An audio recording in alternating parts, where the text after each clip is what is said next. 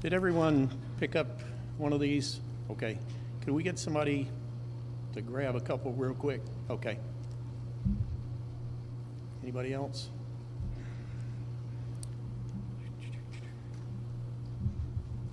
We tend to celebrate birthdays, and this particular day we celebrate as Jesus' birthday, even though we're pretty sure he was not born in the wintertime. But any day is a good day. So we assign this to him.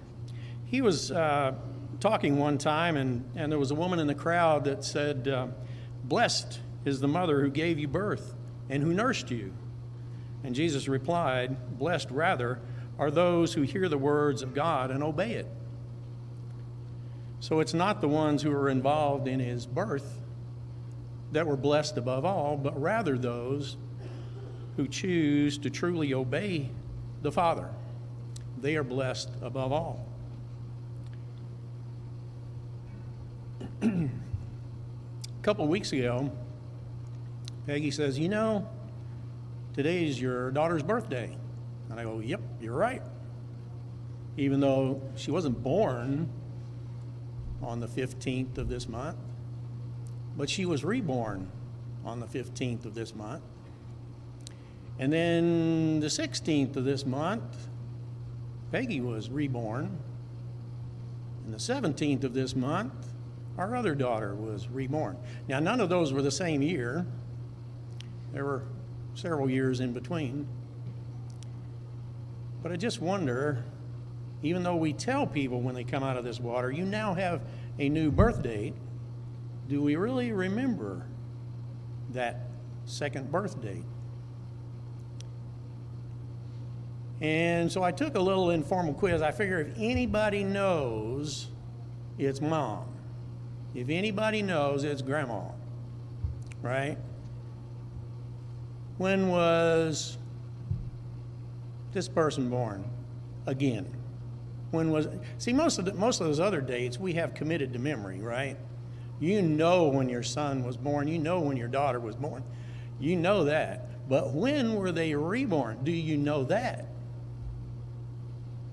And grandma, I'll give you pretty much an A there. She only slipped up with the sons, but then, you know, that's understandable somewhat. Um, but she's pretty close there. But how about you? Do you know when your kids were reborn?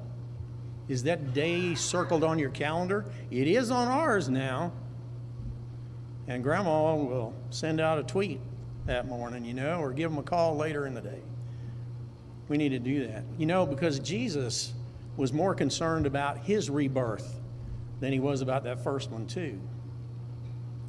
As a matter of fact, he was born on the first day of the week. So not only do we have to remember what day, because we have absolutely no clue, as I've already said, what day, but we know the day of the week, the very first day of the week. And it seems the disciples met on the first day of the week. And we know they partook of the Lord's Supper on the first day of the week. We know they did their giving on the first day of the week. So it's probably pretty easy for some of you, like for Zoe right now. She knows exactly what day she was reborn 24th day of December, 2022. And some of you know exactly when Emma was reborn, the 26th day of December 2021, last year. Late in the evening, we came back down to this building and she was baptized.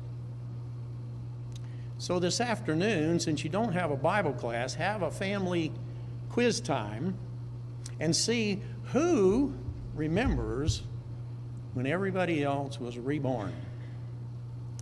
Because that's the more important day.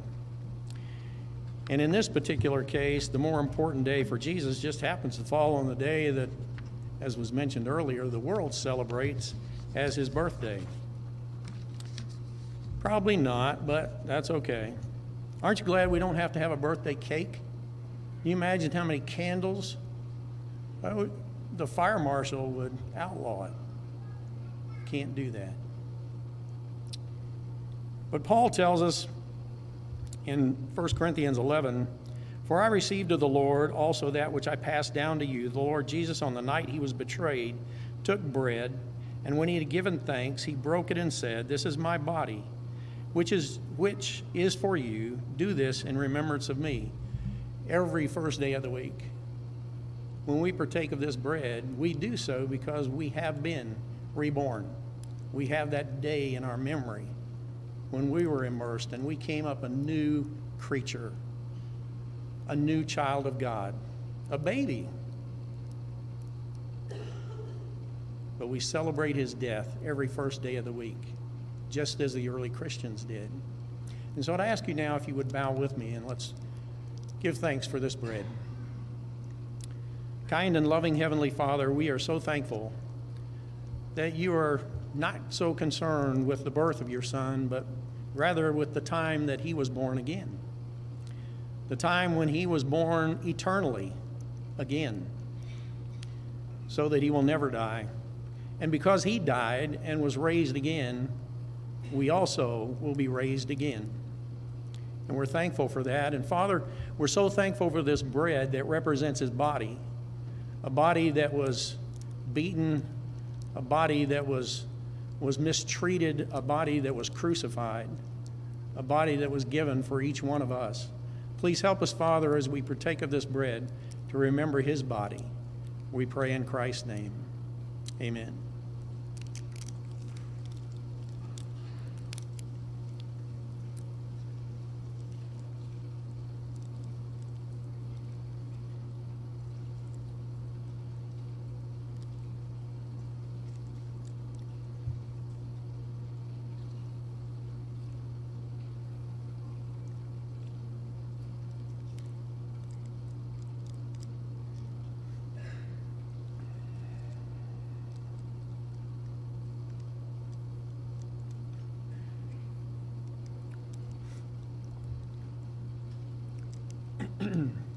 In the same way, after the supper, he took the cup, saying, This cup is the new covenant in my blood. Do this whenever you drink it in remembrance of me. For as often as you eat this bread and drink this cup, you proclaim the Lord's death until he comes. The event that we all celebrate, the fact that he went to the cross for you and me, his blood was shed on that cross to wipe away our sins. And every time we partake of this, we should think of our own rebirth and the fact that his blood was applied to our sins that day. They no longer reside on us. We are free from sin. We're a new creature because of his blood. Would you pray with me, please? Kind and loving Heavenly Father, we do thank you so much that before you ever created anything, you devised a plan to save us. And we're so thankful, Father, that your Son was willing to come here and live as a human and endure the same kinds of things that we endure, yet without sin. We're so thankful, Father, he was willing to follow through with your plan. And so thankful, Father, that his blood washes us clean of sin.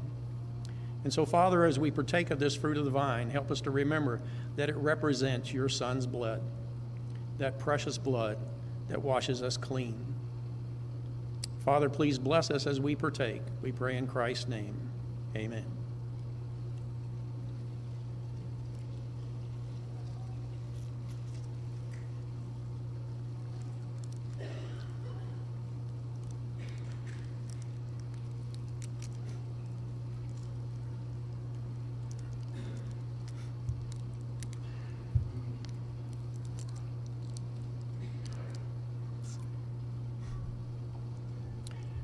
By my calculation, the, uh, the ages in our family are not really the ages that you would think, but rather they're 55, 49, 33, 32, 31, 23, 4, 3, and 1. Those are the rebirth years. Take the quiz this afternoon, see if you remember, or check your calendar, maybe it's marked. Moms are good at that. Dads, at least, at least Peggy didn't say, You are such a guy. She didn't say that. But then she didn't really question me. So I don't know if she thought I was testing her or not. Remember, it was Jesus' second birth we need to remember when he rose out of that grave. We set aside this time also as a time to talk about our giving. Uh, we have a way to collect money here at the building with the buckets, blue buckets, as you go out. Uh, you can also put it in the, the, uh, the door there of the office, or you can pay online or mail it in. Let's have a, a prayer for that offering. Kind and loving Heavenly Father, we thank you so much for this day. As a matter of fact, we thank you, Father, for all of our days. The days that we number from our birth and the days, the days that are even better that we number from our rebirth. We thank you so much, Father, for each and every one of them. And we thank you because the blessings that we have are so much greater now that we are in your Son. And Father, we would ask that you would help us to give back to you as you expect us to give, willingly and freely and from the top. Father, we would ask too that you would help us to properly use this money to further your kingdom in this place and around this world. Bless us, Father, as we give. We pray in Christ's name. Amen.